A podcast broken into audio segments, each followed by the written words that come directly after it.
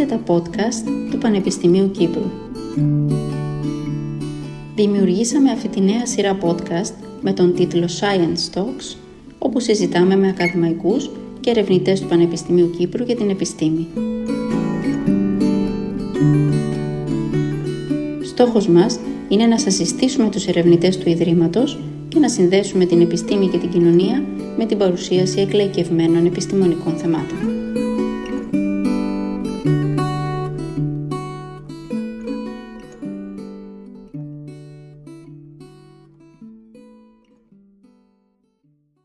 Είμαι η Μαρίζα Λαμπύρη και ακούτε το podcast Science Talks του Πανεπιστημίου Κύπρου. Σήμερα έχουμε μαζί μας την καθηγήτρια στο τμήμα Βυζαντινών και Νεοελληνικών Σπουδών, Ήλια Χατζηπαναγιώτη Σάγκμαϊστερ. Η κυρία Χατζηπαναγιώτη σπούδασε Βυζαντινή και Νεοελληνική Φιλολογία στο Εθνικό και Καποδιστριακό Πανεπιστήμιο Αθηνών και έκανε μεταπτυχιακές σπουδές στο Πανεπιστήμιο της Βιέννης, από το οποίο έλαβε και τον διδακτορικό τίτλο της.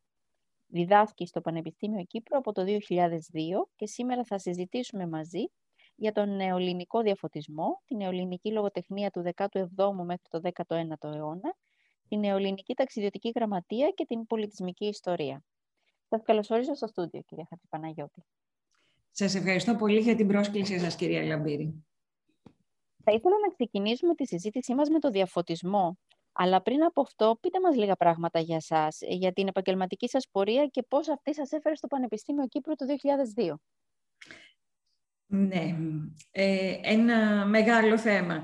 Ε, νομίζω ότι ε, αυτό το οποίο αξίζει να αφηγηθώ είναι ότι ε, κατά τη διάρκεια των ε, προπτυχιακών μου σπουδών στο Πανεπιστήμιο της Αθήνας είχα την τύχη να γνωρίσω μέσω της καθηγήτριας Όλγας Κατσιαρδή Χέρινγκ έναν πολύ σημαντικό νεοελληνιστή, τον Γκούναρ Χέρινγκ.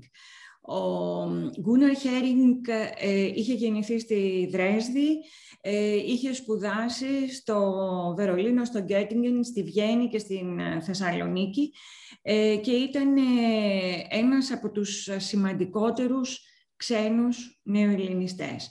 Έτσι λοιπόν τελειώνοντας την, τις προπτυχιακές σπουδές μου στην, στην Αθήνα, αποφάσισα να συνεχίσω με μεταπτυχιακές σπουδές στην, στη Βιέννη ε, για να κάνω διατριβή μαζί με τον Γκούναρ Χέρινγκ. Ε, πρέπει να πω ότι τότε ήταν πολύ συνηθισμένο, γιατί δεν, ήταν ακόμα, δεν υπήρχαν ακόμα οργανωμένες μεταπτυχιακές σπουδές ε, στην, στην Ελλάδα μετά το πτυχίο να πηγαίνουμε στο εξωτερικό. Αυτό είναι μια πάρα πολύ σημαντική εμπειρία, όπως μπορεί κανείς να καταλάβει, δηλαδή η αλλαγή πανεπιστημίου και η αλλαγή μιας ε, χώρας ε, δίνει την ευκαιρία ε, σε έναν άνθρωπο να αποκτήσει πολλές διαφορετικές εμπειρίες οι οποίες ποικιλοτρόπους του είναι χρήσιμες στη συνέχεια. Ε, γι' αυτό το λόγο συνιστώ θερμά στους φοιτητές μας, εάν αυτή τη στιγμή μας ακούνε, όσοι μας ακούνε αυτή τη στιγμή, οπωσδήποτε να εκμεταλλευτούν όλα αυτά τα προγράμματα ανταλλαγών που υπάρχουν σήμερα μεταξύ ένα πανεπιστήμια και το πανεπιστήμιό μας έχει πραγματικά μια εξαιρετική δικτύωση με πανεπιστήμια ε, σε ολόκληρο τον κόσμο. Ε, Συνεπώς, παιδιά, εκμεταλλευτείτε το αυτό. Ε, λοιπόν, στην Βιέννη έμεινα για 7 χρόνια. Ήταν ουσιαστικά οι σπουδές που θα έκανε σήμερα ως, κάποιος ως μάστερ και διατριβή ε, και τελείωσα εκεί με μια διδακτορική διατριβή για την ταξιδιωτική γραμματεία, δηλαδή για τα κείμενα που μας έχουν αφήσει οι ταξιδιώτες που επισκέφθηκαν ε, την Ανατολική Μεσόγειο. Με ενδιέφερε πολύ να δω ε, πώς μας έβλεπαν οι ξένοι. Λοιπόν, και αυτό ήταν το θέμα το οποίο είχα επιλέξει, εστιάζοντας την εποχή του διαφωτισμού, η οποία στη συνέχεια αποτέλεσε και την κατεξοχήν εποχή στην οποία επικεντρώθηκε η έρευνά μου. Ε, Στη συνέχεια, μετά από την, ε, τις σπουδές μου στη Βιέννη, ε, εργάστηκα για ε, έξι χρόνια στο Πανεπιστήμιο της Βόνης, στη Γερμανία. Ήταν η φάση της μετάβασης από τη μία πρωτεύουσα στην άλλη, από τη Βόνη στο, στο Βερολίνο, οπότε η Βόνη είχε ακόμα τη λάμψη της πρωτεύουσας και συγκέντρωνε αρκετό ενδιαφέρον εκ μέρους οι νεοελληνικές σπουδές συγκέντρωναν αρκετό ενδιαφέρον εκ μέρους φοιτητών ε, τότε. ο λόγος ο οποίος με έκανε να ε, ξανά να επιστρέψω ξανά στον, ε, στον ελληνικό χώρο ήταν ότι ε, οι νεοελληνικές σπουδές ε, στο εξωτερικό, έξω από την Ελλάδα και την Κύπρο, έχουν έναν διαφορετικό χαρακτήρα. Δηλαδή, εάν θέλεις να κάνεις καριέρα και ως ερευνήτρια, ε, οπωσδήποτε είναι καλύτερο να βρίσκεσαι στο, είτε στην Ελλάδα είτε στην Κύπρο, ε, διότι οι ανάγκες της διδασκαλίας και το προφίλ που απαιτείται είναι τελείως διαφορετικό. Οπωσδήποτε όταν διδάσκεις μια ξένη φιλολογία, σε κάποιον ε, χώρο, ε, θα πρέπει να είναι η κατάρτισή σου πολύ πιο γενική, δεν μπορείς να εξειδικευτείς. Ε, και αυτό ε, φυσικά έχει τα πλεονεκτήματά του, γιατί και η υπερβολική εξειδίκευση δεν ε, είναι θετική, περιορίζει ε, τον τρόπο με τον οποίο βλέπουμε τα πράγματα, αλλά για να προχωρήσουμε ερευνητικά, ειδικά στον 21ο αιώνα, χρειαζόμαστε μια επιστημονική εξειδίκευση.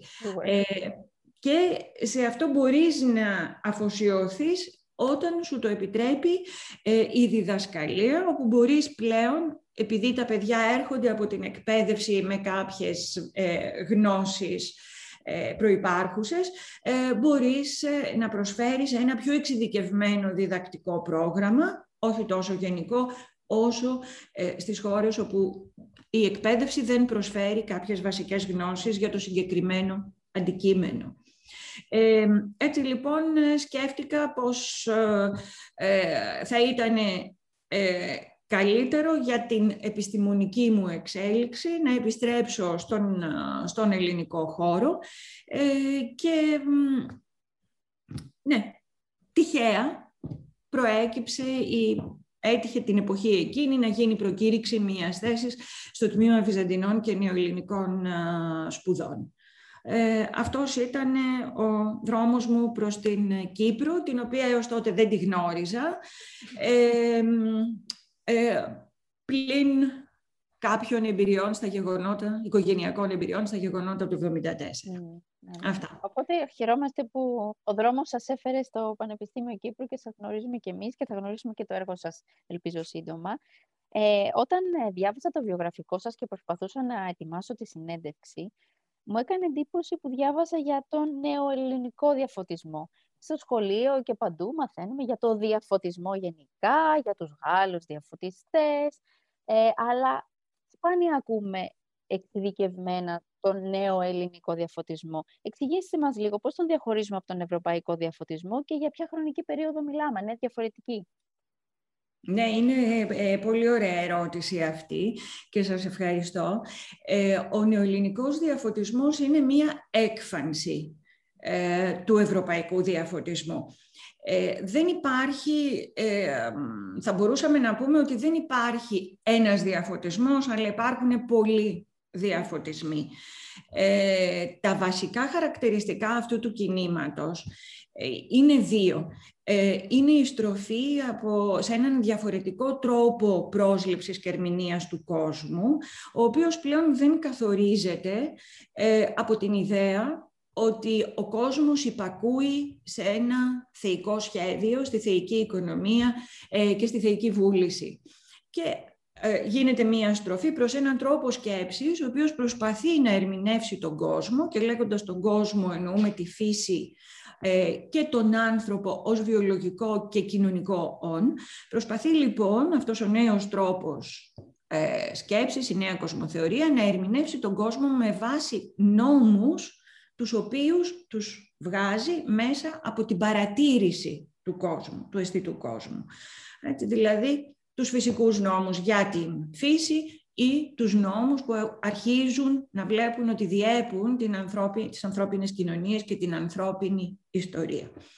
Λοιπόν, ένα είναι αυτό το χαρακτηριστικό. Το δεύτερο που πρέπει να σταθούμε στο πάρα, πάρα πολύ βασικό χαρακτηριστικό είναι ότι σιγά σιγά ανακαλύπτεται το υποκείμενο και ανακαλύπτονται τα δικαιώματα του υποκειμένου αυτού. Δηλαδή, έχουμε μία πάρα πολύ έντονη, ε, έχουμε πολύ έντονες κοινωνικές διαργασίες. Ε, αυτές, αυτή η στροφή προς μία νέα κοσμοθεωρία, αλλά και αυτές οι κοινωνικές, πολιτικές, φιλοσοφικές διεργασίες που οδηγούν στο να αναγνωρίσουμε κάποια στιγμή τα δικαιώματα του ανθρώπου και του πολίτη, ε, συντελούνται με διαφορετικό τρόπο στις διάφορες κοινωνίες ευρωπαϊκές και όχι μόνο ευρωπαϊκές, γιατί δεν έχουμε διαφωτισμό μόνο στην Ευρώπη, έχουμε για παράδειγμα και στην ε, Αμερική, όπως είναι ε, γνωστό, στη Βόρεια Αμερική.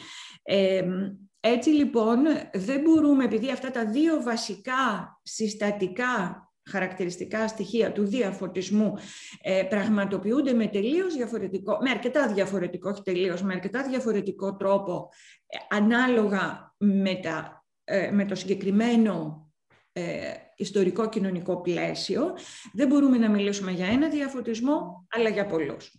Τώρα, ε, φυσικά στο σχολείο κυριαρχούσε η εικόνα του γαλλικού διαφωτισμού. Όλα έρχονται από τη Γαλλία, ε, βολτέρος και ξερό ψωμί. Λοιπόν, ε, αλλά ε, τα πράγματα δεν είναι ακριβώς έτσι. Αφενός, ε, στο, στο σχολείο παρουσιάζεται αυτή η εικόνα, αφενός διότι ε, πρέπει να δοθούν τα πράγματα κάπως σχηματοποιημένα στους, ε, στους μαθητές. Ε, δεν μπορούμε να τους βάλουμε αμέσως στην πολυπλοκότητα των φαινομένων. Αφετέρου, γιατί ε, η έρευνα του νεοελληνικού διαφωτισμού δεν είχε περάσει σε ένα μεγάλο κοινό. Δηλαδή, τι εννοώ με αυτό, με τον διαφωτισμό, ε, μέχρι πριν από λίγα χρόνια ασχολούνταν πολύ λίγοι ερευνητές. Ε, έχει συντελεστεί τα τελευταία ε, ας πούμε 10 χρόνια μία μεγάλη στροφή προς την εποχή του διαφωτισμού, στην οποία βέβαια συνέβαλε ε, πολύ και το γεγονός ότι πλησίαζε η επέτειος της, Γαλλικής, της Ελληνικής Επανάστασης ε, οπότε έπρεπε ε, να μελετηθεί ε, ο δρόμος προς την Ελληνική Επανάσταση και έτσι ξαφνικά ο διαφωτισμός ε, προσέλκυσε το ενδιαφέρον πολλών ερευνητών, οι οποίοι μέχρι τότε δεν είχαν ασχοληθεί ε, μαζί του. Κυρίως... Οπότε μιλάμε για τον 18ο-19ο αιώνα, για την Ελλάδα. Ε, για την Ελλάδα μιλάμε από το 1700 περίπου έως ε, οπωσδήποτε την Επανάσταση το 1821, ε, αλλά πρέπει να πούμε ότι από το 1700 έως το 1750 περίπου έχουμε μία προδρομική φάση. Ε, υπάρχουν πολλές ενδείξεις ότι η ελληνική λογιοσύνη, ε, γιατί ο διαφωτισμός αποτέλεσε στον ελληνικό χώρο ε, κυρίως μία υπόθεση των λογίων. Λοιπόν, ε, η ελληνική, στην ελληνική λογιοσύνη βρίσκουμε σημαντικές ενδείξεις ότι έχει αρχίσει ε, να προσλαμβάνει ιδέες και ερεθίσματα από το διαφωτισμό ήδη μέσα στην πεντηκονταετία 1700-1750. Αρκετά νωρίς. Αρκετά νωρίς, ναι, ναι, πολύ πιο νωρίς από ό,τι πιστεύαμε. Ναι, δηλαδή, η, η, έρευνα τη, από το 1980 και μετά έχει μετατοπίσει τα κλασικά όρια, τα οποία ήταν περίπου από το 1750 και μετά. Έχουμε πάει μία πεντηκονταετία πίσω ε, και επίσης θα πρέπει να πούμε κάτι το οποίο ε, κυκλοφορούσε ως ιδέα, αλλά δεν έχει, μέχρι σήμερα δεν έχει ακόμα ε, εμπεδοθεί επαρκώς, ότι ε, το 1821 είναι μία εντελώς εξωτερική τομή. Ε, δεν σημαίνει ότι το 1821 σταματάει πλέον ε, να υπάρχει διαφωτισμός. Ε, ουσιαστικά ο διαφωτισμός σταματάει όταν πεθαίνουν οι γενιές οι οποίες έχουν μεγαλώσει, γεννηθεί και μεγαλώσει μέσα στην εποχή του διαφωτισμού. Ε, άρα ε, τα φυσιολογικά του όρια είναι προς τα μέσα του 19ου αιώνα, δηλαδή μέχρι έχουμε το φαινόμενο και όχι μόνο στην ελληνική κοινωνία αλλά και σε πολλές άλλες κοινωνίες ότι ε, συνυπάρχει για ένα μεγάλο διάστημα, μέσα στο 19ο αιώνα, ο ρομαντισμός με το διαφωτισμό.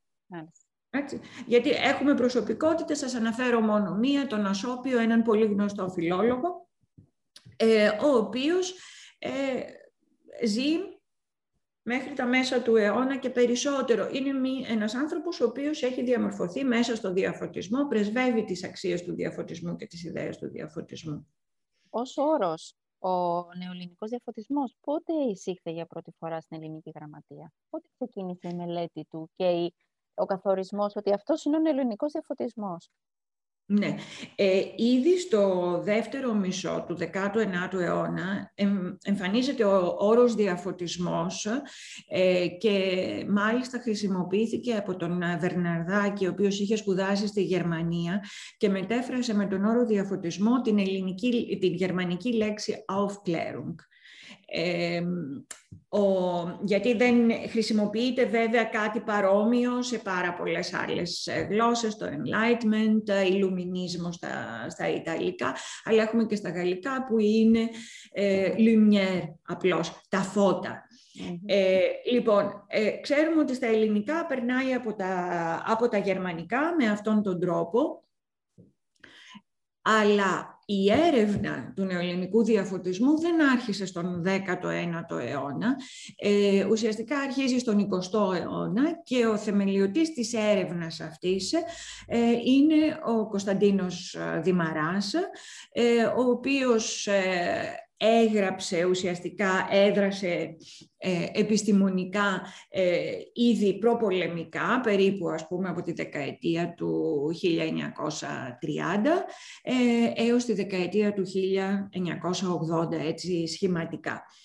Ε, αυτό το οποίο έκανε ο Δημαράς ήταν ότι πρώτος εστιάστηκε στην εποχή αυτή ε, τόνισε τη σημασία της για την εξέλιξη του ελληνισμού, ε, γιατί αυτό δεν ήταν αυτονόητο. Ο διαφωτισμός είναι μια εποχή που δεν έχουμε τα μεγάλα λογοτεχνικά έργα. Ο νεοελληνικός διαφωτισμός, την νεοελληνική γραμματεία, δεν έχουμε τα μεγάλα λογοτεχνικά έργα. Οπότε, ε, οι φιλόλογοι ε, έχουν διαφορήσει πάρα πολύ για την εποχή αυτή, ε, επειδή δεν υπάρχουν τα έργα τα οποία είναι εύκολο να τα βρει κανείς, πρώτα απ' όλα έχουν εκδοθεί ή υπάρχουν σε γνωστά χειρόγραφα. Έχουμε πάρα πολλά έργα τα οποία είναι διάσπαρτα, σε χειρόγραφα κυρίως, σε βιβλιοθήκες όχι μόνο στην Ελλάδα και στην Κύπρο, αλλά και στην Ρουμανία πάρα πολλά, στην, ε, στην Τουρκία, στη Ρωσία, στην Ιταλία, Γαλλία, Γερμανία κτλ. Όπου ζούσαν Έλληνες εκείνη την περίοδο. Ακριβώς. Πολύ σωστά. Όπου, υπήρχαν, ε, ε, όπου υπήρχε ελληνική διασπορά. Λοιπόν, άρα δύσκολο να βρούμε τα έργα αυτά. Τα έργα αυτά ε, δεν είναι αριστουργήματα λογοτεχνικά. Οπότε απαιτούν μία άλλου είδους προσέγγιση για να τα μελετήσουμε. Είναι πολύ σημαντικό. Ναι, ναι, να το καταλάβουμε. Ναι. και αυτό το οποίο έκανε ο, ο Δημαράς ήταν ότι ε, έστρεψε την προσοχή μας προς την εποχή αυτή μέσω της ιστορίας των ιδεών. Έδειξε δηλαδή ότι για να καταλάβουμε πώς από την λογοτεχνία της κριτικής αναγέννησης και του κριτικού μπαρόκο στο 16ο-17ο αιώνα φτάνουμε στη συνέχεια ε, στον Κάλβο και στο Σολομό ε, ή πώς ε, από την σχεδόν παντελή έλλειψη σχολείων ναι. φτάνουμε να έχουμε κάποια στιγμή προσωπικότητες όπως είναι ο Ευγένιος Βούλγαρης, ο Αδαμάντιος Κοραής, ε, για να αναφέρω έτσι δύο από τους θετικά γνωστούς τέλος πάντων ε, διαφωτιστές για να τα καταλάβουμε όλα αυτά. Ε, για να καταλάβουμε πώς μέσα στην Επανάσταση φτάνουμε να έχουμε προοδευτικά συντάγματα. Πώς φτάνουμε ο Ρήγας να μεταφράζει γαλλικά συντάγματα στα τέλη του 18ου αιώνα. Για να τα καταλάβουμε όλα αυτά, δηλαδή τις πολιτισμικές, πολιτικές, κοινωνικές προϋποθέσεις ε, για την ε, εξέλιξη του νέου ελληνισμού στον 19ο αιώνα, στον 20ο μέχρι σήμερα, θα πρέπει να μελετήσουμε αυτή την κομβική mm. ε, εποχή που ονομάζεται διαφωτισμός. Αυτή είναι η μεγάλη συμβολή του Δημαρά, το ότι έστρεψε την προσοχή στην εποχή αυτή και επίσης ότι ήταν ο πρώτος ο οποίος ε, κατέστρωσε μία ιστορία της γραμματείας, της νεοελληνικής γραμματείας της εποχής αυτής. Δηλαδή έφτιαξε την υποδομή, την πρώτη υποδομή που σημαίνει ε, μία παρουσίαση των ε, προσώπων των λογίων που έδρασαν την εποχή αυτή, των βασικών χαρακτηριστικών της εποχής ε, και, το, και ένα σχήμα ερμηνευτικό. Αυτή είναι η βάση και άλλοι βέβαια βιβλιογράφοι της εποχής του, του Δημαρά και λίγο πριν είχαν βοηθήσει στην δημιουργία αυτής της βάσης. Αυτή είναι η βάση πάνω στην οποία στηρίχτηκε ε, η έρευνα του διαφωτισμού μου στη συνέχεια και φυσικά κάποια στιγμή σε πολλά σημεία την ξεπέρασε. Αλλά χωρίς αυτή τη βάση δεν θα μπορούσε να είχε υπάρξει. Σίγουρα. Ήθελα να σας ρωτήσω στην αρχή, όταν σας ρώτησα για το διαφωτισμό, μας κάνατε μια εισαγωγή, μας περιγράψατε ποια ήταν τα αιτήματα, ποια ήταν η στροφή ε, στη λογοτεχνία, στη σκέψη, η στροφή στον άνθρωπο, στα δικαιώματα. Ε, στο νεοελληνικό διαφωτισμό, το κύριο αίτημα ποιο ήταν; Ε, το κύριο αίτημα στον ε, νεοελληνικό διαφωτισμό ήταν το αίτημα της παιδείας. Ε, το αίτημα της παιδείας όμως δεν σημαίνει μόνο, δεν σημαίνει απλώς πηγαίνω σχολείο και ναι. μαθαίνω κάποια γράμματα. Ε, είναι ένα πολύ σύνθετο αίτημα, ε, το οποίο ξεκινάει από μία πολύ απλή μορφή. Ε, ξεκινάει με τον πρώιμο διαφωτισμό, δηλαδή ε, στις αρχές, στα τέλη του 17ου και στις αρχές του 19ου, του 18ου αιώνα όταν οι Έλληνες συνειδητοποιούν ότι η παιδεία μπορεί να είναι όχημα κοινωνικής ανόδου. Ε, ξέρουμε όλοι ότι κάποιοι ε, Έλληνες στα προς τα, στις τελευταίες δεκαετίες του 17ου αιώνα, ο Παναγιώτης Νικούσιος και στη συνέχεια ο Αλέξανδρος Μαυροκορδάτος, Κωνσταντινουπολίτες από το Φανάρι, ε, παίρνουν για πρώτη φορά ένα ανώτατο αξίωμα της Οθωμανικής Αυτοκρατορίας, για πρώτη φορά ως Έλληνες και ως μη μουσουλμάνοι, το αξίωμα του Μεγάλου Δραγουμάνου, κάτι σαν, ως, σαν τον Υπουργό Εξωτερικών. Ε, Οπωσδήποτε για να πάρουν το αξίωμα αυτό, ένας λόγος από τη δικιά τους της μεριά, ένας παράγοντας, ήταν το γεγονός ότι ήταν γλωσσομαθείς και μορφωμένοι. Ε, έτσι λοιπόν, μέσα, ε, σιγά σιγά στις αρχές του 18ου αιώνα, ε, άνθρωποι από αυτό το περιβάλλον των φαναριωτών ε, καταφέρνουν και παίρνουν όχι μόνο το αξίωμα του Μεγάλου Δραγουμάνου, αλλά και το αξίωμα του ηγεμόνα της Βλαχίας ή του ηγεμόνα της Μολδαβίας, περιοχές της Ρουμανίας, οι οποίες τότε ήταν ημιαυτόνομες επαρχίες της Οθωμανικής Αυτοκρατορίας. Ε, οι άνθρωποι αυτοί είχαν μια πάρα πάρα πολύ μεγάλη μόρφωση. Ε, ειδικά ο γιος του Αλέξανδρου Μαυροκορδάτου, τον οποίον ανέφερα πριν, ο Νικόλαος Μαυροκορδάτος, ε, που ήταν ο πρώτος ηγεμόνας της Βλαχίας, της Μολδαβίας πρώτα και μετά της Βλαχίας, το 1709 και το 1715 στη συνέχεια, ήταν κάτοχος μίας εξαιρετικά σημαντικής βιβλιοθήκης, ε, οπωσδήποτε της μεγαλύτερης βιβλιοθήκης τότε στα Βαλκάνια, ε, ιδιωτικής βιβλιοθήκης στα Βαλκάνια και ε, σε ευρωπαϊκό επίπεδο μίας πολύ σημαντικής βιβλιοθήκης του πρώιμου διαφωτισμού. Έτσι λοιπόν αυτό το αίτημα της παιδείας ξεκινάει ως αίτημα για μόρφωση η οποία θα μπορέσει στη συνέχεια να βοηθήσει κάποιον ε, να κάνει μία ε, σταδιοδρομία που θα τον, του εξασφαλίσει μία πιο άνετη ζωή. Ε, είτε να γίνει, εάν προέρχεται από, δεν προέρχεται από το φαναριώτικο περιβάλλον, να γίνει γραμματέας, για παράδειγμα, κάποιου ε, φαναριώτη, κάποιου ηγεμόνα της Βλαχίας ή της Μολδαβίας, ε, ή, εάν προέρχεται από το φαναριώτικο περιβάλλον, να του ανοίξει την πρόσβαση σε, στα ανώτατα διοικητικά αξιώματα, τα οποία μπορούσαν να πάρουν μέλη των χριστιανικών ελίτ. Στη συνέχεια βέβαια το αίτημα για μόρφωση εμπλουτίζεται. Πάντα μένει αυτό το στοιχείο της ε, μόρφωσης ως οχήματος κοινωνικής ανόδου. Έτσι. Ε, μέχρι σήμερα υπάρχει το στοιχείο αυτό στην ελληνική κοινωνία. Ναι. Ε, τώρα, στη συνέχεια με την, καθώς μπαίνουν, καθώς έρχονται οι Έλληνες σε επαφή με τις ιδέες του διαφωτισμού, αυτό το αίτημα της παιδείας παίρνει και άλλες διαστάσεις.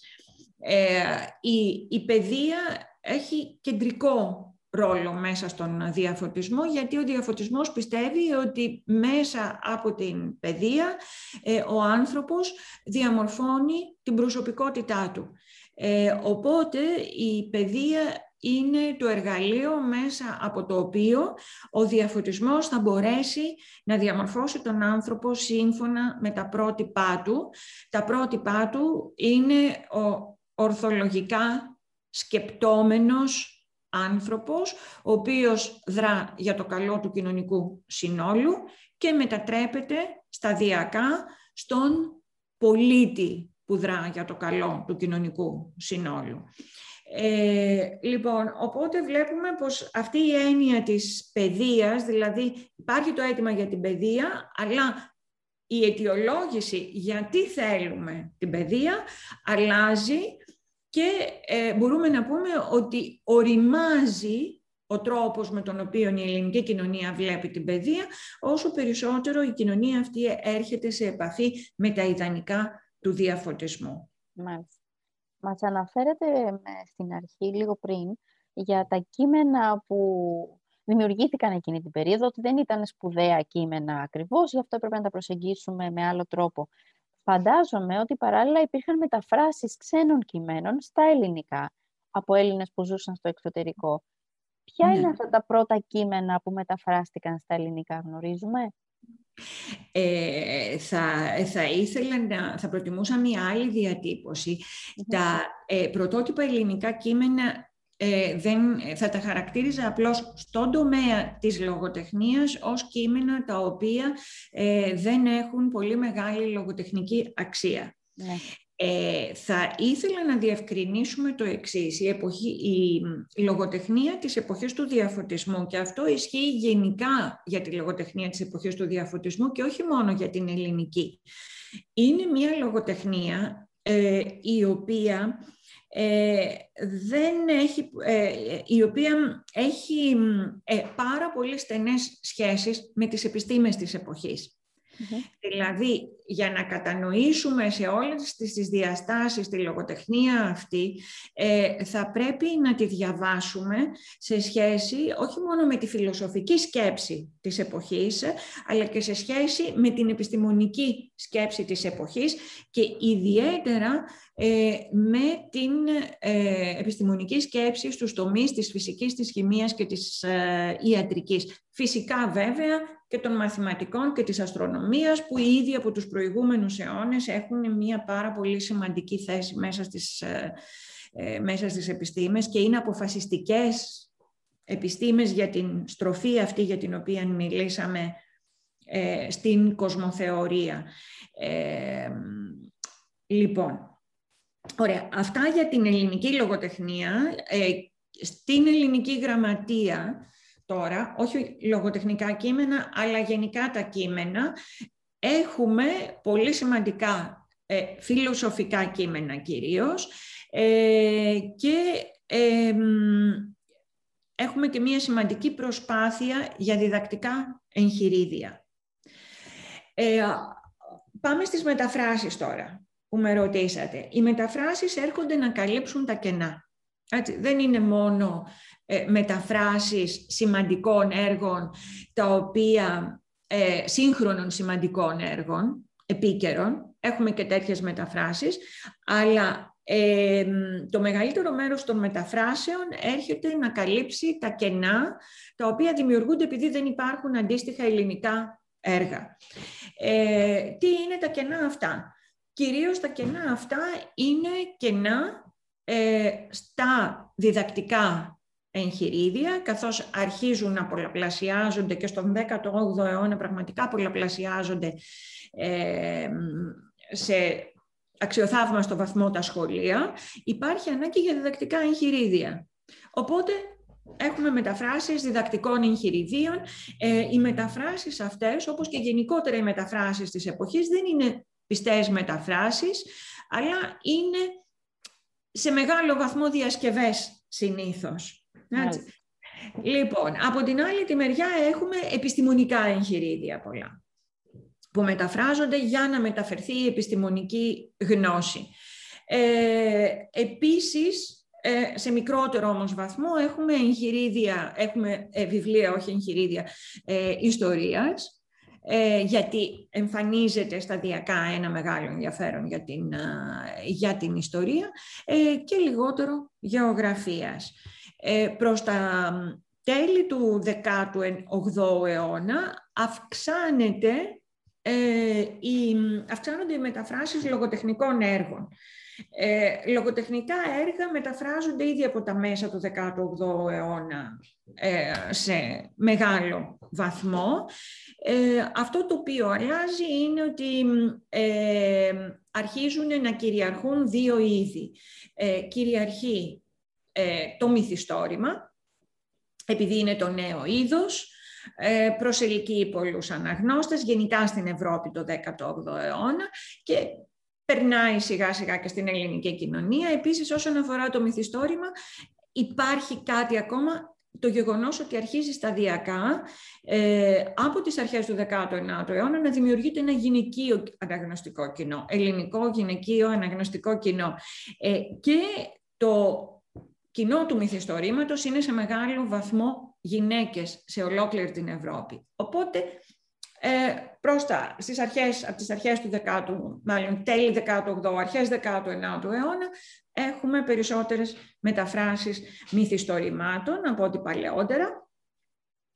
Ε, και το δεύτερο είδος είναι το θέατρο, ε, θεατρικές μεταφράσεις έχουμε σε όλη τη διάρκεια του 18ου αιώνα. Αρχίζουμε με πολλές μεταφράσεις ε, στο φαναριώτικο περιβάλλον ε, θεατρικών έργων ε, του Μολιέρου, για παράδειγμα. αργότερα προχωράμε σε μεταφράσεις του Γκολντόνι, του Κάρλο Γκολντόνι, Ιταλού θεατρικού συγγραφέα, ο οποίος θα μείνει στο ρεπερτόριο το ελληνικό θεατρικό ρεπερτόριο μέχρι σήμερα. Ναι. Ε, και ε, προχωράμε αργότερα στον ε, Πιέτρο Μεταστάσιο, επίσης Ιταλό θεατρικό συγγραφέα με περισσότερο αρχαιόθεμα έργα, τραγωδίες κυρίως. και αυτό το οποίο θα προκαλέσει πια την έκρηξη του, του ελληνικού θεάτρου είναι όταν θα μπούμε στην τροχιά προς την Επανάσταση, στις ε, πρώτες δεκαετίες, δύο πρώτες δεκαετίες του 19ου ε, αιώνα, οπότε τότε θα έχουμε μια μεγάλη στροφή ε, προς τραγωδίες οι οποίες θεματοποιούν ιστορικά ή μυθολογικά γεγονότα της αρχαιότητας. Και έτσι έχουμε στροφή προς τραγωδίες του ε, Βολτέρου, για παράδειγμα, τραγωδίες του Αλφιέρη και παραγωγή, ε, βέβαια, πρωτότυπων ε, θεατρικών έργων. Θέλω να σας ρωτήσω, ισχύει ότι στον ελληνικό διαφωτισμό υπάρχουν στοιχεία επιβίωσης ή αναβίωσης του Βυζαντίου; Αυτό είναι ένα μεγάλο θέμα. Ε, υπάρχει, ναι, ε, στον, ε, στην εποχή του νεοελληνικού διαφωτισμού, ναι, συναντάμε βέβαια στοιχεία επιβίωσης ε, του βυζαντινού πολιτισμού. ας σκεφτούμε μόνο ότι στην Εκκλησία έχουμε μία άρρηκτη συνέχεια ε, από το Βυζάντιο στις, στους, επόμενους, ε, στους επόμενους αιώνες. Οπότε, ε, αν σκεφτούμε επίσης το ρόλο που παίζει η Εκκλησία και η θρησκεία κατά την εποχή της Οθωμανικής κυριαρχίας, είναι αυτονόητο σχεδόν ότι θα βρούμε πολλά στοιχεία της βυζαντινής παράδοσης. Από την άλλη πλευρά όμως, ε, δεν, θα, ε, δεν θα έλεγα ότι στον νεοελληνικό διαφωτισμό βρίσκουμε τέτοια στοιχεία, εάν καθορίσουμε ως, αν ορίσουμε ως διαφωτισμό ακριβώς αυτό το νέο το οποίο έρχεται.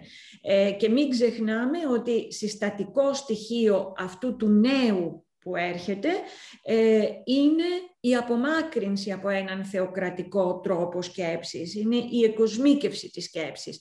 Ναι. Άρα ε, αυτό και από μόνο του αντιτίθεται ε, σε ό,τι αποτελεί φορέα στοιχείων της βυζαντινής παράδοσης. Ναι. Γι' αυτό ναι. σας ρώτησα, γιατί μου φάνηκε παράδοξο. Ε, πώς γίνεται να συνεπάρξει ο διαφωτισμός με το συντηρητισμό που έχουμε όλοι στο μυαλό μας για την Εκκλησία, ειδικά το ρόλο που διαδραμάτισε στο Βυζάντιο και την παιδεία που προωθούσε, που ήταν θρησκευτική παιδεία. Ναι, αλλά ε, αυτό έχει να κάνει με το... Θα πρέπει να διαχωρίζουμε ανάμεσα στον διαφωτισμό ως όρο που χρησιμοποιούμε για να ε, χαρακτηρίσουμε μία εποχή και τον διαφωτισμό ως όρο που χρησιμοποιούμε για να χαρακτηρίσουμε ένα κείμενο. Ε, τώρα θα ήθελα να μας ε, πείτε και λίγα λόγια για την ταξιδιωτική γραμματεία που μας αναφέρατε στην αρχή, που είναι πάρα πολύ σημαντική και έχει φοβερό ενδιαφέρον. Είχα την τύχη να διαβάσω λίγα ταξιδιωτικά κείμενα σε ένα από τα πτυχία που έκανα και μου είχε φάνει πολύ συναρπαστικός ο τρόπος που οι ξένοι ταξιδιώτες αποτύπωναν τα ήθη, τα έθιμα, τον πολιτισμό, την παιδεία, των κατοίκων άλλων χωρών ε, στις οποίες περιόδευαν, γιατί ουσιαστικά ε, πρόκειται για περιοδία και όχι απλά για ένα ταξίδι όπως το έχουμε στο μυαλό μας εμείς σήμερα. Ε, έχετε μάλιστα επιμεληθεί και μια πολύ ωραία έκδοση που λέγεται «Ταξίδι, γραφή, αναπαράσταση, μελέτες για την τοξιδιωτική γραμματεία του 18ου αιώνα». Πείτε μας λίγα πράγματα για αυτή τη δουλειά. Ωραία. Ε, είναι ακριβώς έτσι όπως το είπατε. Όταν ε, διαβάζουμε την, μία περιγραφή, μία αφήγηση ταξιδιού, ε, πάντα μας ε, προσελκύει το ενδιαφέρον ο τρόπος ε, που κάποιος εξωτερικός παρατηρητής παρατηρεί και ερμηνεύει μία ξένη πραγματικότητα. Ε, κάπως έτσι ξεκίνησε και η δική μου ενασχόληση με την ταξιδιωτική γραμματεία και αυτό το οποίο με απασχόλησε στην αρχή ήταν ε, τα στερεότυπα, τα εθνικά στερεότυπα. Δηλαδή, ε, νομίζω ότι σπάνια μπορούμε, ότι υπάρχουν κάποια ταξιδιωτικά κείμενα που όταν τα διαβάσουμε και διαβάσουμε περιγραφές Ελλήνων από ξένους, ε, πολλές φορές εκνευριζόμαστε και λέμε «Μα δεν είναι έτσι τα πράγματα». Ναι. λοιπόν, κάπως έτσι ε, ξεκίνησε η ενασχόλησή μου ε, και ε, στράφηκα προς τα γαλλικά περιηγητικά κείμενα του 18ου αιώνα για την Οθωμανική Αυτοκρατορία. Ε, ήθελα να δω πώς ε, περιγράφονται στα γαλλικά περιηγητικά κείμενα οι ε, Έλληνες, ε, επειδή οι Γάλλοι ήταν είχαν ιδιαίτερα στενές σχέσεις κατά το 18ο αιώνα με την Οθωμανική Αυτοκρατορία, οικονομικές και διπλωματικές. Ε, οπότε έχουμε πάρα πολλούς ε, Γάλλους ε, ταξιδιώτες και μόλις προς τα τέλη του 18ου αιώνα, μετά την εκστρατεία δηλαδή του Ναπολέοντα στην Αίγυπτο το 1798, όταν επηρεάστηκαν από την εκστρατεία αυτή οι σχέσεις της Γαλλίας με την Οθωμανική Αυτοκρατορία, οι Άγγλοι αρχίζουν να είναι πολύ πιο έντονα παρόντες στην καθημάς Ανατολή. Λοιπόν, τα γαλλικά κείμενα ήταν κείμενα τα οποία λόγω του μεγάλου αριθμού τους ε, είχαν σημαντική, και επειδή η γαλλική γλώσσα ήταν και γλώσσα της κουλτούρας στο 18ο αιώνα και της διπλωματίας, μια γλώσσα πολύ διαδεδομένη, ε, εστιάστηκα στα κείμενα αυτά γιατί, μας, γιατί ήταν κείμενα που διέδιδαν τις απόψεις ε, που διατυπώνονταν σε αυτά. Είχαν μεγάλη διάδοση. Ε, αυτό το οποίο προσπάθησα να δω είναι ποιοι είναι εκείνοι οι παράγοντες που καθορίζουν ε, τι παρατηρούμε όταν ταξιδεύουμε σε μία ξένη χώρα, ε, πώς το ερμηνεύουμε και πώς το καταγράφουμε. Δηλαδή, με ενδιέφερε να δω ποιοι είναι οι παράγοντες που επηρεάζουν την παρατήρησή μας, για παράδειγμα, τα αναγνώσματά μας. Αυτά τα οποία έχουν γράψει άλλοι που επισκέφθηκαν αυτούς τους τόπους πριν από εμάς. Και μάλιστα ο ελληνικός χώρος είναι ένας χώρος για τον οποίο έχουμε περιγραφές από την αρχαιότητα. Ακριβώς. Από την Παυσανία, από το Στράβωνα. Κείμενα τα οποία είναι καταστατικά για την ευρωπαϊκή σκέψη. Έτσι, ειδικά σε μια εποχή που οι άνθρωποι είχαν μια πάρα πολύ καλή γνώση της αρχαίας ελληνικής γραμματείας. Αυτοί που έγραφαν οι άνθρωποι, έτσι, όχι οποιοδήποτε, αλλά αυτοί που έγραφαν συνήθως ήξεραν και αρχαία ελληνικά. Ε, που έγραψαν για τα ταξίδια τους στην ε, Οθωμανική Αυτοκρατορία. Ε, λοιπόν, αυτό ήταν το ένα. Τι, επίσης, ε, υπάρχουν και, άλλα, και άλλοι παράγοντες που μας επηρεάζουν στο τι παρατηρούμε. Για, για παράδειγμα, το οδικό δίκτυο της εποχής. Οι συγκοινωνίες, δηλαδή... Όταν υπάρχει το οδικό δίκτυο. Βέβαια, αν δεν μπορώ να πάω κάπου, δεν θα το δω το μέρος αυτό και ναι. συνεπώς θα είναι μερική η εικόνα η οποία θα, ε, θα δώσω. Τα δίκτυα των ανθρώπων με, τους, με τα οποία ερχόταν σε επαφή κάποιος ε, ταξιδιώτης, γιατί βέβαια όταν θα συναντήσουμε τους ντόπιους, αυτά, η εμπειρία των ντόπιων θα μας επηρεάσει στο τι θα παρατηρήσουμε ε, και στο πώς θα το ερμηνεύσουμε αυτό. Είχαν μεταφραστές μαζί τους; Πώς ε, τους ε, μεταφραστές συνήθως δεν τους είχαν μαζί τους, αλλά τους έβρισκαν όταν έρχονταν στην Οθωμανική Αυτοκρατορία. Δηλαδή ε, υπήρχαν ε, στις διάφορες ε, πρεσβείες και στα προξενία άνθρωποι οι οποίοι ήξεραν τις ε, ντόπιες γλώσσες και τη γλώσσα του ταξιδιώτη και τους ε, προσλάμβανε ο ταξιδιώτης για να τον συνοδεύσουν στις, ε, στις περιηγήσεις του. Ε, για παράδειγμα, αυτό συνέβαινε στην Κύπρο, στη Λάρνακα. Έχουμε πληροφορίες για, τον, για τα μέσα περίπου, μάλλον για τη δεκαετία του 1770, ε, ότι υπήρχαν στο προξενείο ε, άνθρωποι οι οποίοι, όχι πολλοί, για έναν δύο έχω συναντήσει πληροφορίες, οι οποίοι συνόδευαν τους ε, ε ταξιδιώτες στις περιηγήσεις τους ε, στο νησί, λειτουργώντας ως ξεναγοί και ως ε, διερμηνείς. Οπότε, φυσικά τέτοιου είδους τέτοιου τύπου άνθρωποι επηρέαζαν πάρα πολύ το τι παρατηρούσε ο ταξιδιώτης. Ναι. Ε, στη συνέχεια το δεύτερο μεγάλο θέμα είναι το πώς ερμηνεύει αυτά που, που βλέπει. Ε, γιατί τα, τα στερεότυπα δεν είναι τυχαία. Ναι. Ε, τα στερεότυπα αποτελούν συνήθως ένα σύστημα, πίσω από το οποίο βρίσκεται μία ε, λογικοφανής εξήγηση. Ε, ένα παράδειγμα, ε, όλοι οι ταξιδιώτες μέχρι οι Γάλλοι ταξιδιώτες και όχι μόνο οι Γάλλοι ταξιδιώτες, συνήθως οι καθολικοί ταξιδιώτες, συμφωνούν περίπου μέχρι το 1770 ότι οι Έλληνες είναι ψεύτες, αυτό είναι το βασικό, ε, ότι είναι ανήθικοι. Ε, και ε, διάφορα άλλα στερεότυπα. Έχουμε ένα σύνορο. Τα οποία βασίζονται σε τι, είναι σε προσωπική τους εμπειρία αυτό ή έχουν ε, συντρό τους αυτή την αίσθηση από, από, από τι, πώς προέκυψε αυτό; Η, αυτό προκύπτει από την, ε, στη συγκεκριμένη περίπτωση από την αντίθεση ανάμεσα στην Ορθοδοξία και στον Καθολικισμό. Είναι η ιστορική εμπειρία του σχίσματος. Α, μάλιστα.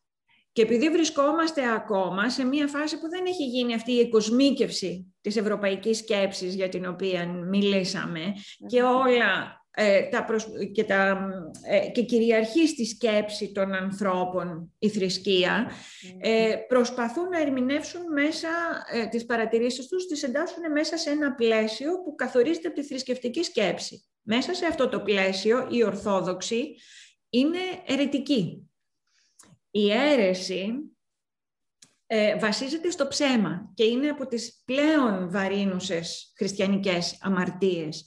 Γιατί η αίρεση είναι το ψέμα και η εξέγερση απέναντι στο Θεό. Συνεπώς, ως αιρετικοί, οι Έλληνες Ορθόδοξοι δεν έχουν ε, καμία πιθανότητα να μην είναι ψεύτες. Okay. Έτσι, οπότε υπάρχει στη συνέχεια αυτό το ότι είναι ανήθικοι, είναι, έχουν έκλειτα ήθη, ε, έχει να κάνει με το γεγονός ότι μέσα στη χριστιανική διδασκαλία ως τιμωρία της αίρεσης ε, εμφανίζεται η απόσυρση της θεϊκής χάρης, πράγμα που έχει ως συνέπεια ο άνθρωπος στη συνέχεια να κάνει άλλες, να ε, πέφτει σε άλλες αμαρτίες. Ναι. και είναι οι αμαρτίες της άρκας. με δύο λόγια, όλα αυτά τα στερεότυπα τα οποία συναντάμε στα κείμενα τότε, αλλά αν το σκεφτούμε ε, και για τη σημερινή εποχή ισχύει, δεν είναι αποκομμένα μεταξύ τους τα εθνικά στερεότυπα, αλλά συνήθως συνδέονται, συνδέονται σε ένα σύστημα και από πίσω υπάρχει μία σκέψη η οποία τα κάνει λογικά για τον φορέα τους. Έτσι, για τους ανθρώπους που ναι. έγραφαν, έλεγαν, σκέπτονταν κάτι τέτοιο, για τους Έλληνες τότε, ήταν λογικά. Ναι, είναι και ο τρόπος που ερμήνευαν την πραγματικότητα, τον κόσμο τον οποίο βίωναν. Ακριβώς. Οπότε, από τη μια μεριά με ενδιαφέρει να δω τι παρατηρούν, από την άλλη ακριβώς να προσπαθήσω να το ερμηνεύσω και μετά να δω και τι ρόλο παίζει η παράδοση του είδους. Δηλαδή, ποια είναι, ποιες είναι οι συμβάσεις του είδους της ταξιδιωτικής γραμματείας. Όταν θέλω να γράψω μία ταξιδιωτική αφήγηση, τι πρότυπα υπάρχουν που πρέπει να τα ακολουθήσω, τι περιμένει κάποιος από εμένα για να ε, για να κατατάξει το κείμενό μου στα κείμενα, στο είδος των ιστορικών αφηγήσεων. Ε, εάν δούμε αυτό το είδος στις ταξιδιωτικές αφηγήσεις, ε, θα δούμε ότι αποτελούνται σε μεγάλο μέρος από περιγραφές τόπων και ανθρώπων. Δηλαδή έχουμε την αφήγηση του ταξιδιού, τη μετακίνηση από τον έναν τόπο στον άλλον, από τη μια μεριά το αφηγηματικό κομμάτι και από την άλλη το περιγραφικό. Ο τόπος και οι άνθρωποι, ο χώρος και οι άνθρωποι. Ε, αυτές οι περιγραφές των τόπων και των ανθρώπων ε, είναι περιγραφές οι οποίες ε, ήδη από την αρχαιότητα έχουν διάφορα πρότυπα. Τα πρότυπα αυτά τα φτιάχνει η ρητορική. Η ρητορική ε, κατασκεύαζε, διαμόρφωνε πρότυπα για το πώς θα περιγράψουμε τόπους και πώς θα περιγράψουμε ανθρώπους ανάλογα με το αν θέλουμε ε, να τους εγκομιάσουμε ή να βρούμε τα ψεγάδια τους. Λοιπόν, όλα αυτά τα πρότυπα υπάρχουν μέσα στα κείμενα αυτά, τα ακολουθούν οι συγγραφείς των κειμένων αυτών. Ε, μέχρι τον 19ο αιώνα που έρχεται ο ρομαντισμός και λέει η φαντασία είναι το παν, ξεχάστε τα πρότυπα, ε, δεν χρειάζεται να έχουμε πρότυπα στο μυαλό μας για το πώς θα γράφουμε, το ταλέντο και η φαντασία θα μας οδηγήσουν. Ε, μέχρι λοιπόν το 19ο αιώνα οι, ε, οι συγγραφείς των ταξιδιωτικών αφηγήσεων αλλά και άλλων κειμένων ήταν πάρα πολύ επηρεασμένοι από τα πρότυπα της ρητορικής. Η ρητορική ήταν και μάθημα στα σχολεία. Mm. Δηλαδή ήταν κάτι το οποίο οι άνθρωποι το μάθαιναν, τα πρότυπά της τα μάθαιναν από μικρή. Η τέχνη του λόγου. Ναι. Οπότε ε, αυτά για το πώς προσέγγισα την ταξιδιωτική γραμματεία ε, σχετικά με τις ε, δουλειές μου, ε, θα ήθελα να πω ότι ε, αυτά που παρουσίασα τα μελέτησα στη, στη διατριβή μου, η οποία εκδόθηκε στη Βιέννη το 2002. και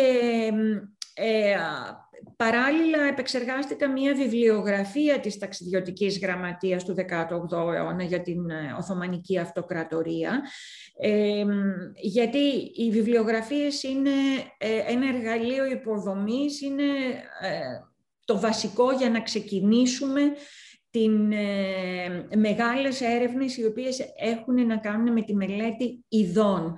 Δηλαδή, για να μελετήσουμε την ταξιδιωτική γραμματεία, Ω είδος, κάτι που με ενδιέφερε εμένα, είναι εφόσον ήθελα να δω πώς λειτουργούν τα κείμενα, ε, θα έπρεπε να υπάρχει μια βιβλιογραφία. Να ξέρω τι βγαίνει, τι είχε κυκλοφορήσει, να ξέρω τι διαβαζότανε, ώστε να μπορώ να κρίνω ε, ποια κείμενα θα, μπορούσαν, θα μπορούσε να γνωρίζει ένας ταξιδιώτης της εποχής. Ε, και για να παρακολουθήσω επίσης μέσα από τις μεταφράσεις πώς διαδίδονταν ε, οι πληροφορίες και τα στερεότυπα για τους Έλληνες και τον ελληνικό χώρο.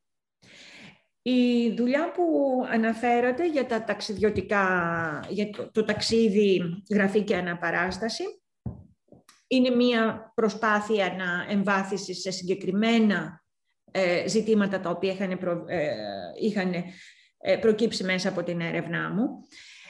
Ε, και θα κλείσω αναφέροντας το ερευνητικό πρόγραμμα Ζέφυρος. Αυτό θα σας ρωτούσα τώρα, με προλάβατε.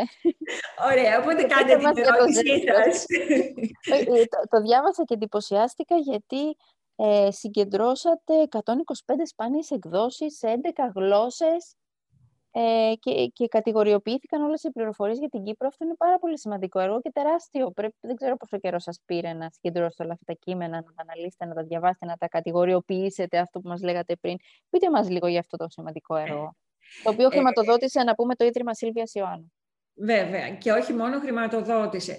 Ε, αυτό το έργο μπόρεσε να γίνει τόσο γρήγορα ε, για έναν πολύ απλό λόγο. Ε, από τη μια μεριά υπήρχε η, είχα κάνει την προεργασία την οποία σας, ε, σας ανέφερα και από την άλλη τη μεριά, δηλαδή υπήρχε η θεωρητική προετοιμασία του πώς μπορούμε να προσεγγίσουμε τα κείμενα αυτά ποια είναι τα κείμενα που ψάχνουμε για τον 18ο αιώνα.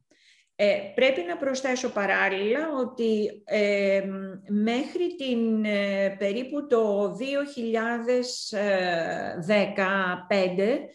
ε, είχαν κυκλοφορήσει βιβλιογραφικά, είχε καλυφθεί πολύ καλά το κομμάτι της ταξιδιωτικής γραμματείας στην Οθωμανική Αυτοκρατορία από τον 15ο έως και τον 18ο αιώνα.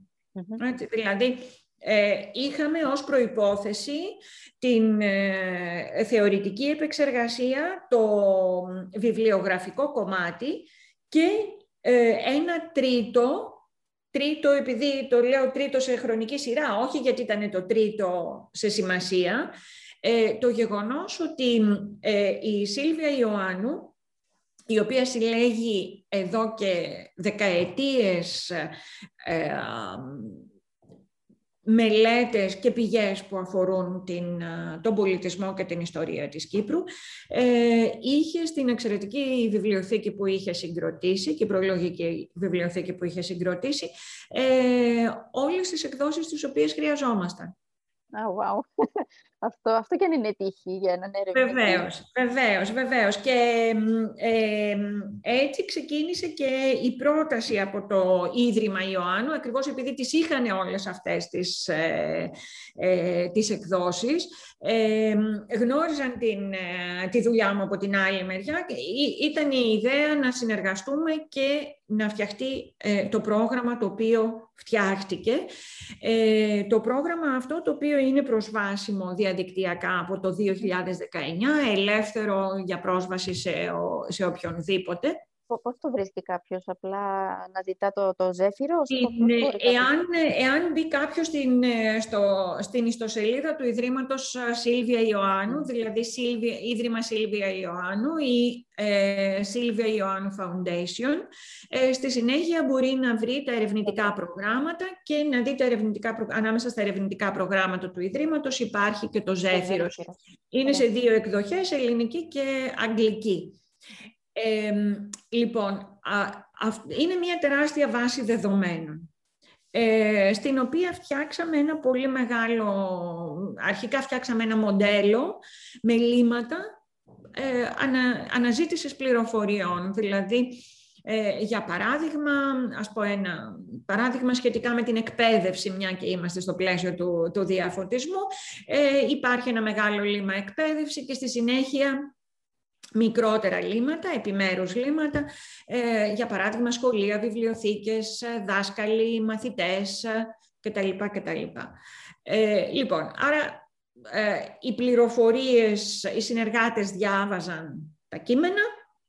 πρέπει να πω ότι τα κείμενα είχαν ψηφιοποιηθεί όλα ε, δουλεύαμε, δηλαδή όλη η δουλειά έγινε ηλεκτρονικά. Ε, υπήρχε μια ηλεκτρονική πλατφόρμα η οποία ήταν προσβάσιμη σε όλους τους συνεργάτες. Οι συνεργάτες του προγράμματος ήταν γύρω στους 20. Ε, δεν δουλεύαμε όλοι παράλληλα βέβαια. Ε, λοιπόν, ο συνεργάτης διάβασε το κείμενο, είχε το λιματολόγιο, τα λίματα με τις πληροφορίες, τις πληροφορίες που ψάχναμε, τα θέματα, και καταχώριζε τις πληροφορίες που έβρισκε στην, ε, στο εκάστοτε λίμα. Ε, στη συνέχεια, η πληροφορία αυτή συνδεόταν ε, με, τον, με, το, με το βιβλίο, με τις ηλεκτρονικές σελίδες του βιβλίου. Αυτό γινόταν αυτόματα.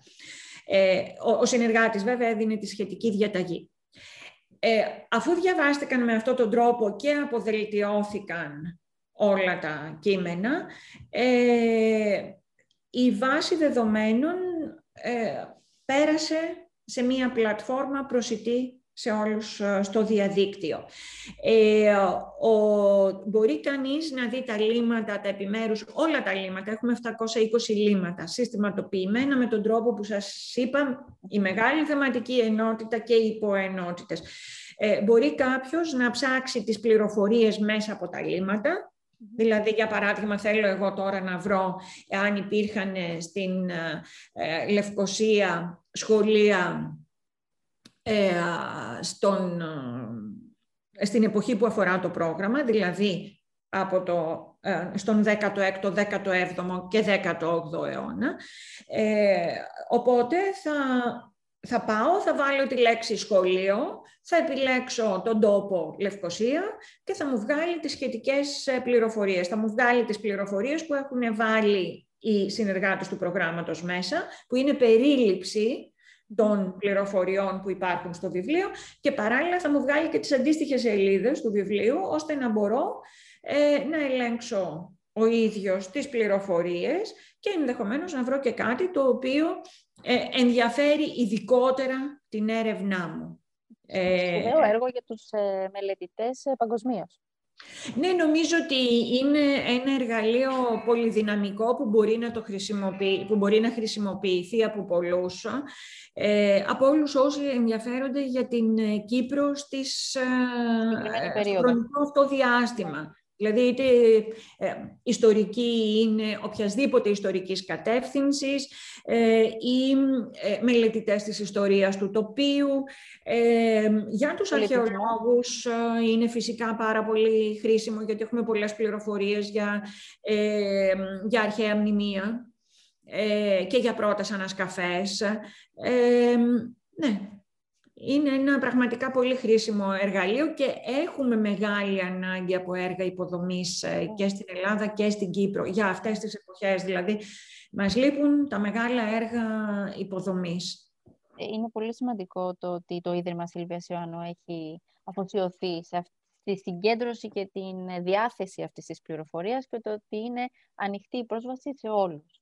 Βεβαίως, βεβαίως. Μακάρι να ακολουθήσουν και άλλα ναι, τέτοια αντίστοιχα ναι. έργα. Ε, και θα ήθελα με την ευκαιρία να πω ότι το Ίδρυμα Σίλβιας Ιωάννου ε, προκυρήσει και υποτροφίες ε, για ε, νεαρούς ερευνητές ε, που κάνουν ε, κυρίως διατριβές, αλλά αν θυμάμαι καλά και για μάστερ, όταν οι μελέτες τους έχουν θέματα που αφορούν την Κύπρο. Ναι. Ε, και βέβαια ε, είναι ανοιχτή και η δυνατότητα της εκμετάλλευσης του υλικού που υπάρχει μέσα στα προγράμματα τα οποία έχει χρηματοδοτήσει το, το Ίδρυμα. Ο Ζέφυρος είναι ένα από Ε, υπάρχουν όμως και, και άλλα, προς ανάλογες κατευθύνσεις πάντα. Ε, πριν κλείσουμε, θέλω να, κάνω, να ανοίξω ακόμα ένα παράθυρο μετά το διαφωτισμό και την ταξιδιωτική γραμματεία. Διάβασα ότι ασχολείστε και με την πολιτισμική ιστορία. Τι είναι ο πολιτισμική ιστορία; Ε, πολιτισμική ιστορία θα, ε, θα, θα μπορούσα να πω είναι ε, μετάφραση κατά κάποιο τρόπο από τα γερμανικά του Kulturgeschichte, ιστορία της, ε, της κουλτούρας ε, όπου μπαίνουν ε, θέματα μέσα ε, διεπιστημονικά. Ας πούμε, συνδυασμοί της ε, φιλολογίας με την ιστορία των ιδεών, με την ιστορία της ανάγνωσης, με την ιστορία των συμπεριφορών, του καθημερινού βίου, ε, ζητήματα τα οποία αφορούν, για παράδειγμα, την, ας πούμε, παράδειγμα, τη μόδα. Ναι. Έτσι, τι είναι η έννοια της μόδας στην εποχή του διαφωτισμού, τι είναι η μόδα την εποχή του διαφωτισμού, πώς αντιλαμβάνονται οι Έλληνες στην εποχή του διαφωτισμού την, ε, τη μόδα, ε, πώς αλλάζει η ζωή με το άνοιγμα στην, ε, στη Δύση. Mm. Ε, κυρίως δηλαδή ε, στοιχεία τα οποία συνδυάζουν μία έρευνα η οποία συνδυάζει στοιχεία από όλους αυτούς τους τομείς που σας ανέφερα. Μπαίνουμε στην τάξη το Σεπτέμβριο προ, ε, πρωτοετής φοιτητές. και σας ρωτούν ποια είναι η κύρια έρευνα με την οποία ασχολείστε; Τι θα τους απαντούσατε; Ε, θα τους απαντούσα ότι η κύρια έρευνά μου ε, είναι η μελέτη των ετών 1700-1840. Ε, και θα έδινα αυτή την απάντηση ε, γιατί ε, πιστεύω ότι η εποχή αυτή μπορεί να μελετηθεί μόνο διεπιστημονικά. Και πρέπει να είμαστε διεπιστημονικά με όλους τους συνδυασμούς που υπάρχουν ανάμεσα στην ιστορία και την φιλολογία, όλες τις μορφές ιστορίας και όλες τις μορφές φιλολογίας. Ε, πιστεύω ότι έχοντας ασχοληθεί πλέον ε, πάνω από 30 χρόνια με την εποχή αυτή, νομίζω ότι ε, πρέπει να είμαστε ανοιχτοί. Σίγουρα ε, ο καθένας μας έχει μία... Ο καθένας από εμάς που ασχολούμαστε με την εποχή αυτή έχει κάποιο σημείο Ε, το δικό μου είναι η φιλολογία. Δεν θα πάψω ποτέ να έχω σημείο εκκίνησης στη φιλολογία. Ε, ωστόσο, δεν θα μπορέσω να κατανοήσω την εποχή εάν πω ότι ασχολούμαι αποκλειστικά ε, με μία στενή φιλολογική ερμηνεία των κειμένων, όπου την παραδοσιακή, τον παραδοσιακό τρόπο προσέγγισης κειμένων, που εστιαζόμαστε σε ένα κείμενο και αναλύουμε το κείμενο αυτό ή δυνατόν εκ του σύνεγγης. Ε, η, ε, πρώτα απ' όλα, η, η, έρευνα, η μία έρευνα σε οδηγεί σε κάτι άλλο στη συνέχεια. Έτσι, και θα πρέπει να είσαι ανοιχτός ε, και θα πρέπει να εξελίσσεσαι διαρκώς και να μπαίνεις μέσα σε νέα παιδεία ε, για να μπορέσεις αυτό το κάτι άλλο ε, να, το, ε, να το αξιοποιήσεις. Η κάθε έρευνα μας κάνει να αποκτούμε μία συγκεκριμένη εμπειρία. Ε, ας πούμε, η δική μου η έρευνα για την ταξιδιωτική γραμματεία με έκανε να αποκτήσω μία μεγάλη εμπειρία σε θέματα πρόσληψης κειμένων ε, και σε θέματα ε, που έχουν να κάνουν με εκδοτικά ζητήματα, με την ιστορία της ανάγνωσης. Αυτά από μόνα τους, στη συνέχεια, με οδήγησαν σε άλλα ε, νέα θέματα ε, στα οποία μπόρεσα να εκμεταλλευτώ, να επενδύσω την ε, ε, έρευνα που είχα κάνει στο, στο παρελθόν. δηλαδή, στη συνέχεια, ενώ είχα ασχοληθεί με θέματα ιστορίας του βιβλίου, που θα λέγαμε ότι ήταν του ευρωπαϊκού βιβλίου, εστιάστηκα σε ζητήματα ιστορίας του ελληνικού βιβλίου και εκμεταλλεύτηκα όλη αυτή την, την εμπειρία. Γι' αυτό το λόγο, η, Ας πούμε, η, η, πρόσφατη μελέτη μου ξεκίνησε αυτό για να... Είπατε στην, στην αρχή ότι θα με ρωτήσετε για την τωρινή μου ναι. έρευνα. Ε, το βιβλίο που, ένα βιβλίο μου που βρίσκεται τώρα στο, στο τυπογραφείο ε, αφορά έναν ιατροφιλόσοφο ε, είναι, ξεκίνησε, είναι ένα άγνωστο πρόσωπο, αν και στην εποχή του ήταν μια σημαντική, αρκετά σημαντική προσωπικότητα, λεγόταν Ευστάθιος Αθανασίου, καταγόταν από τον Τύρναβος, σπούδασε ιατρική στη Χάλη της Γερμανίας και εργάστηκε, έζησε και εργάστηκε ως γιατρός στο Ιάσιο της Μολδαβίας. Ξεκίνησε, για παράδειγμα, η έρευνα αυτή, επειδή είχα ανακαλύψει ε, την αλληλογραφία του με ένα Γερμανό εκδότη και βιβλιοπόλη, στον οποίο έκανε παραγγελίες βιβλίου. Μάλιστα. Λοιπόν, ε, δεν έχουμε τέτοιο υλικό. Είναι πάρα πολύ σπάνιο να βρούμε υλικό με παραγγελίες κάποιου ε, Έλληνα ή Ελληνόφωνο σε έναν ξένο βιβλιοπόλη. Ε, φυσικά ξεκίνησα να το μελετώ ως υλικό το οποίο αφορούσε την ιστορία του βιβλίου. Έτσι, δηλαδή πώς μεταφέρεται, πώς διακινείται το ξένο βιβλίο στον βαλκανικό χώρο. Αυτό ήταν το βασικό στοιχείο. Ε, στην, ε, κατά τη διάρκεια της έρευνάς μου όμως ε, διαπίστωσα διάφορα πράγματα. Διαπίστωσα πρώτα απ' όλα ότι εκτός από ότι μέσα στις παραγγελίες του, οι παραγγελίες του ήταν φυσικά κυρίως παραγγελίες ιατρικών βιβλίων, οπότε έπρεπε να δω πώς, ποιο είναι το επίπεδο της ιατρικής γνώσης στα Βαλκάνια την εποχή εκείνη και να δω πώς γίνεται η μεταφορά επιστημονικής γνώσης από την Ευρώπη, από τη Δυτική Ευρώπη στα, στα Βαλκάνια. Άρα έπρεπε να μπω μέσα στο θέμα η ιστορία της επιστήμης και η ιστορία της ιατρικής. Ε, στη συνέχεια ανακάλυψα ότι κατά τη διάρκεια της παραμονής τους στην, ε, στη Χάλη της Γερμανίας και των σπουδών του, ε, ο ιατροφιλόσοφος αυτός είχε έρθει σε επαφή με τις ιδέες του, του, της Γαλλικής Επανάστασης και είχε γίνει ο παδός της ε, Γαλλικής Επανάστασης. Έτσι. Ε, από τη Χάλη στη συνέχεια πήγε στη Βιέννη, όπου μάλλον ήρθε σε επαφή με τον κύκλο του Ρίγα. Και όταν πήγε στο Ιάσιο ήταν ανακατεμένος σε έναν κύκλο δημοκρατικών, οι οποίοι μάλιστα κάποια στιγμή, τους, τους οποίους τους παρακολουθούσαν και έχουμε και πληροφο, κάποιες πληροφορίες για τις ενέργειές τους και στο τέλος τους διέλυσαν. Ε, άρα θα πρέπει να μπω και στο θέμα της, ε, της ιστορίας των πολιτικών ιδεών και ειδικότερα του πολιτικού ριζοσπαστισμού ε, στην Ανατολική Ευρώπη.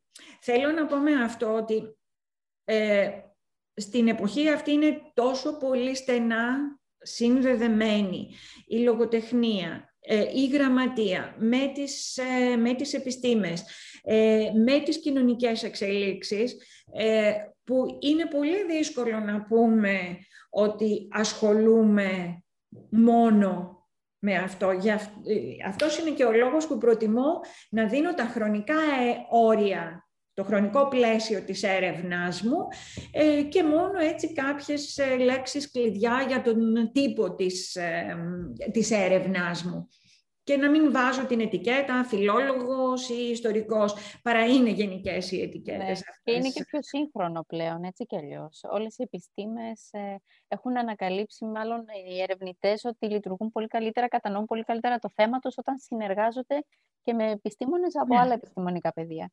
Ε, έχοντας πει όλα αυτά, τι είναι αυτό που θα θέλατε να πάρουν μαζί τους οι φοιτητές ολοκληρώνοντας τον κύκλο σπουδών από το Πανεπιστήμιο Κύπρου; Είναι αυτή η διεπιστημονικότητα, είναι η αξία της περίοδου, είναι η... το εύρος των γνώσεων του διαφωτισμού; Τι, τι θεωρείτε ότι θα ήταν το πιο... Αν έπρεπε να πάρουν ένα πράγμα μαζί τους, να εντυπωθεί στο μυαλό τους, τι θα ήταν αυτό που θα θέλατε να πάρουν μαζί τους φεύγοντας από ε, εδώ; Να πάρουν ε, ε, οι φοιτητές από τα μαθήματα ή από την... Από τα δικά σας μαθήματα. Μας. Από, τα δικά, από τα δικά μου μαθήματα. Ε, από τα δικά μου μαθήματα ε, με ενδιαφέρει να πάρουν δύο πράγματα. το ένα αφορά το μαθησιακό κομμάτι. Το, μαθησιακό κομμάτι, το καθαρά μαθησιακό κομμάτι. Αυτό που με ενδιαφέρει στα μαθήματά μου είναι να μάθουν οι φοιτητές ε, να ερευνούν. Δηλαδή, όταν θέλουν, ε, όταν τους ενδιαφέρει κάποιο θέμα, να ξέρουν πώς θα κινηθούν για να ψάξουν. Αυτό είναι το βασικό που με ενδιαφέρει, το κύριο. Ναι. Ε, όσον αφορά τώρα αυτό που θέλω να πάρουν μαζί τους ως ε, άνθρωποι και εμείς φυσικά δεν είμαστε οι γονείς των φοιτητών και οι φοιτητές δεν είναι παιδιά, δεν τους διαμορφώνουμε. Ε, άρα δεν έχει να κάνει με το χαρακτήρα, έχει να κάνει με την κοσμοθεωρία. Ε, αυτό που με ενδιαφέρει όταν κάνω μαθήματα για τον διαφωτισμό, γιατί βέβαια αυτό είναι το, αυτά είναι τα μαθήματα της, ε, ειδικό, της ερευνητικής μου ε, ε, εξειδίκευσης, ε, στη διδασκαλία δεν διδάσκουμε μόνο αυτά τα οποία ε, μας απασχολούν ερευνητικά.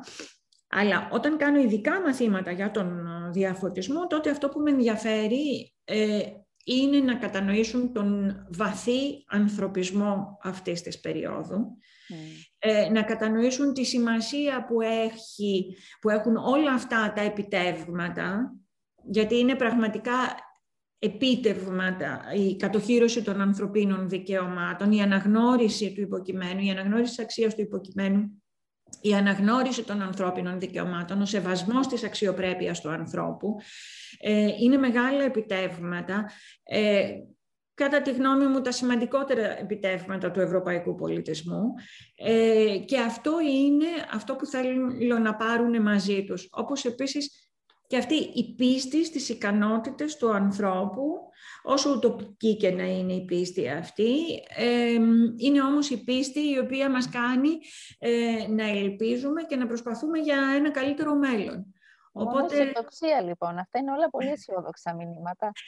Ε, είναι μια αισιόδοξη εποχή ο διαφωτισμός. Ναι. Είναι και ένας λόγος για να ασχολείται κανείς. Είναι και ένας λόγος. ε, ήταν όλα τόσο πολύ ενδιαφέροντα. Ε, μιλήσαμε αρκετή ώρα, μάθαμε πάρα πολλά πράγματα. Σας ευχαριστώ πάρα πολύ που αποδεχτήκατε την πρόσκληση και μας αφιερώσατε σχεδόν μια μισή ώρα για να είστε μαζί μας σήμερα. Εγώ σας ευχαριστώ για τις πολύ ωραίες ερωτήσεις ε, που είχατε σκεφτεί, γιατί με κάνανε και μένανε να, ε, να σκεφτώ για τη δικιά μου τη δουλειά κάποια πράγματα. Γιατί είναι άλλο το να ε, εργάζεσαι και να δουλεύεις, να ερευνάς μόνος σου και άλλο το να σου ζητάει κάποιος να παρουσιάσεις την, τη δουλειά σου. αυτό σε κάνει να σκεφτείς και εσύ λίγο περισσότερο γιατί το κάνω αυτό. Ναι. Αυτό είναι πολύ ωραίο. Αν, αν κάνουμε και αυτό μέσα από αυτή τη σειρά ε, που παρουσιάζουμε τους επιστήμονες στον κόσμο, γιατί πολλές φορές αυτό που είπατε για τις ταμπέλες είναι πάρα πολύ σωστό. Είναι πολύ δύσκολο κάποιες φορές να περιγράψεις ακριβώς τι κάνεις, ποια είναι τα ενδιαφέροντά σου και γιατί είναι τα ενδιαφέροντά σου αυτά. και αυτό είναι που προσπαθούμε να παρουσιάσουμε σε αυτή τη σειρά, μιλώντας με τον κάθε καθηγητή ξεχωριστά και νομίζω ότι περνάει στον κόσμο αν υπάρξουν ερωτήσεις ή αιτήματα, μπορεί να σας ξαναενοχλήσουμε. Πολύ ευχαρίστως. Σας ευχαριστώ πάρα πολύ, κυρία Λαμπύρη. Και εγώ. Σήμερα είχαμε μαζί μας την καθηγήτρια στο Τμήμα Βυζαντινών και Νεοελληνικών Σπουδών, κυρία Ηλία Χατσιπαναγιώτη Θάγκμαϊστερ, με την οποία συζητήσαμε για τον ελληνικό διαφωτισμό, την νεοελληνική λογοτεχνία του 17ου έως το 19ο αιώνα, την νεοελληνική ταξιδιωτική γραμματεία και την πολιτισμική ιστορία.